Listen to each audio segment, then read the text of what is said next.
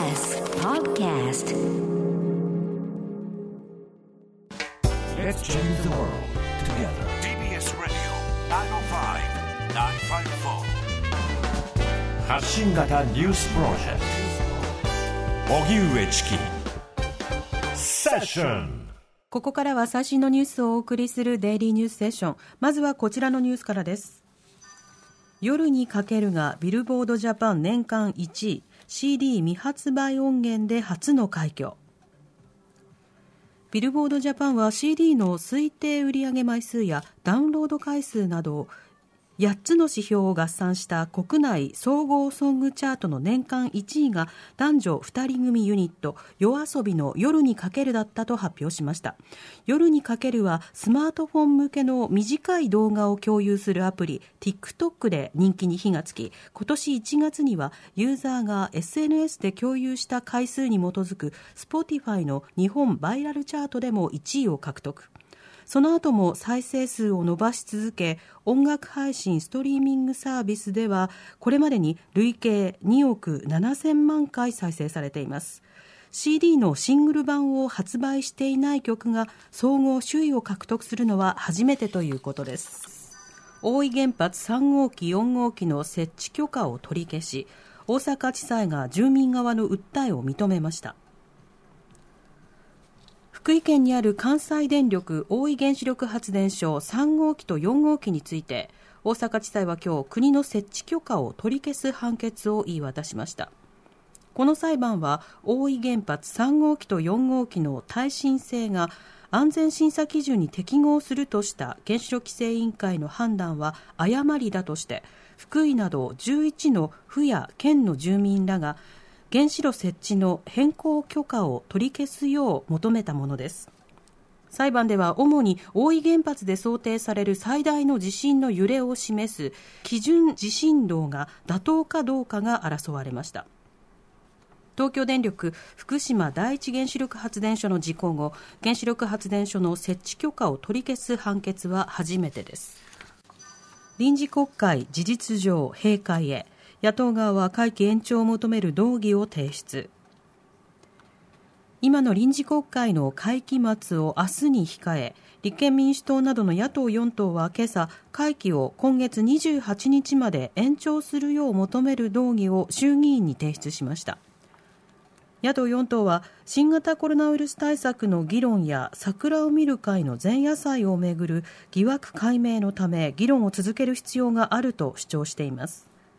ただ与党側は会期の延長には応じない考えで動議は否決される見通しです。動議の否決後閉会中審査を開くための手続きを行い臨時国会は事実上閉会。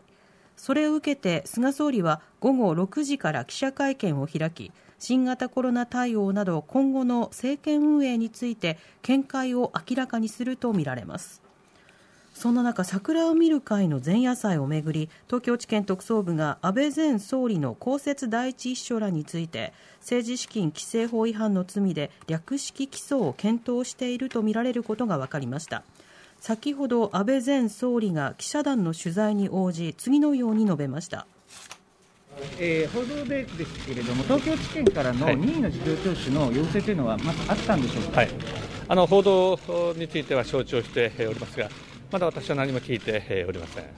あの仮にあの要請があった場合は、お受けする可能性というのはあるんでしょうか？あのほまあ、告発によってですねあの捜査が行われていると、まあ、承知をしておりますが、あの事務所に対してはですね、まあ、全面的にえー協力するようにあの、えー申し上げているわけでえーあります。あのまあ家庭の質問、まだあの何も聞いておりませんので、えー捜査が進む中で、えー家庭の質問について、まあ、答えできませんが、基本的にですね先ほど申し上げましたように、えー誠意を持って対応していくというのが基本的な考え方です。それは事務所だけでなく、安倍総理ご自身もあの今申し上げはいましたように、基本的にですね、えー誠意を持って、えーのほまあ、真実を解明することが大切ですから、えー誠意を持って対応していくと考えています。要請があれば応じる可能性がある。あの今申し上げた通りですね。でえっと補填があった場合ですね、はいあの国会答弁とそこが出てくると思いますけれども、はいはいこの点についてはどのようにあの国会答弁についてはすでにあのおお皆様ご承知の通りで、えーあります。えーその段階で私が承知をしていたああ事実と思われるえー、事柄について答弁をさせていただいています。でその後、えー、では果たして事実はどうだったかということについてはですねまさに今、え捜査が行われておりましてあの、え事務所に対しても誠実に答えるように私も申し上げている通りでありますがあのその結論が出る前にですね今ここで申し上げるのは適切ではないと思いますので、お答えを差し替えさせていただきたいと思いますし、その段階においてはですね、あの経緯等についてもお話をさせてもらいたいと思っています。当時はご存じなかったということだと思うんですけれども、その後、あのこういう捜査の過程で、総理ご自身が認識されたという事実はありますあの、えー、そういう報道があることは承知を、その後、私がえー、人から聞いたという報道があることは承知をしておりますが、まだそのことも含めて、え捜査が行われていて、えー、その結論の方が出されていない中においてですね、えー、こちらがまだあの明らかあのそのについて、えー、考え方を述べることは適切ではないと思いますので、あの今段階でお話しできません、それ申し訳ないんですが。また野党側が国会招致を求めていますが、これ、あの応じられるお考えはございますあの今申し上げましたように、ですね、はい、あの今段階ではまだ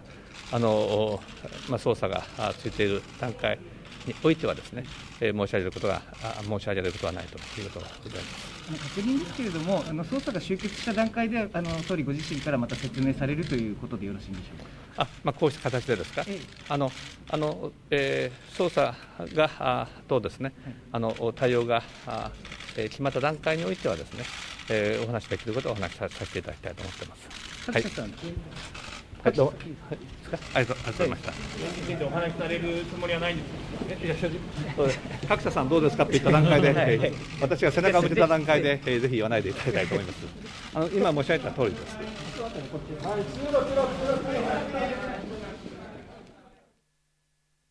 新型コロナ感染確認東京449人 GoTo トラベル6月まで延長へ東京都は今日新型コロナウイルス感染が449人確認されたと発表しました。一方大阪府の独自基準である大阪モデルで非常事態を示す赤信号点灯から一夜明け吉村知事は今日今はブレーキをかける時だと述べました。大阪では今日から15日までできる限り不要不急の外出を控えるよう呼びかけられています。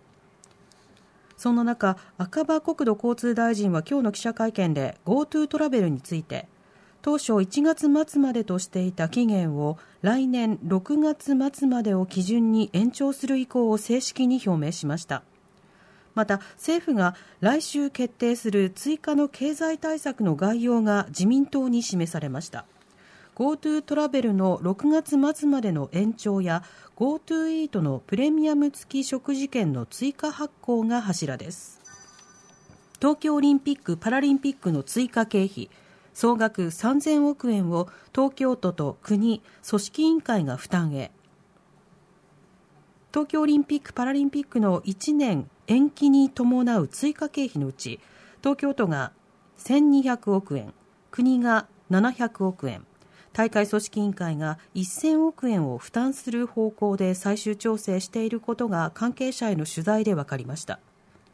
追加経費は総額3000億円規模と試算され会場の再確保など延期に伴う費用や選手の新型コロナウイルス感染防止対策の整備にかかる費用などが見込まれています。今日夕方に大会組織委員会の森会長と東京都の小池知事橋本オリンピック大臣の3者が会談し大筋の合意を目指す方針です。75歳以上の医療費負担2022年から引き上げ。政府と与党は今日75歳以上の医療費の窓口負担を2割に引き上げる方針をめぐり詰めの協議を続けています。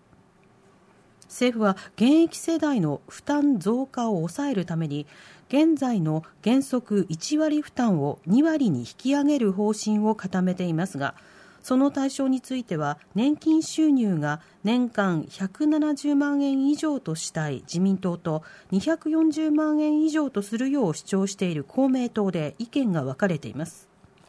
今日午前には田村厚生労働大臣と自民党の下村政調会長公明党の竹内政調会長が会談し年収に関する線引きや実施時期について最終協議を実施。政府は今夜開かれる全世代型社会保障検討会議までに決着させたい方針です。アメリカ大統領選投票から1ヶ月。ウィスコンシン州の最高裁でもトランプ陣営の訴えを却下。アメリカ大統領選挙をめぐり中西部ウィスコンシン州の最高裁判所はトランプ大統領陣営が違法に票が投じられたとしておよそ22万票を無効にするように求めた訴えを却下しました。これはアメリカのメディアが伝えたものです。判決で州最高裁は訴えを退ける一方裁判を州の地方裁判所から始めることは認めトランプ陣営は州地裁で争う意向を示しましたが次期大統領を正式に選出する投票が今月14日に迫る中残り時間は少なくなってきています。一方民主党のバイデン次期政権はカマラ・ハリス次期アメリカ副大統領の最側近ポストとなる副大統領首席補佐官に黒人女性のティナ・フロノイ氏を起用すると発表しました。TBS ラジオ荻上チキセッション TBS Radio 905 954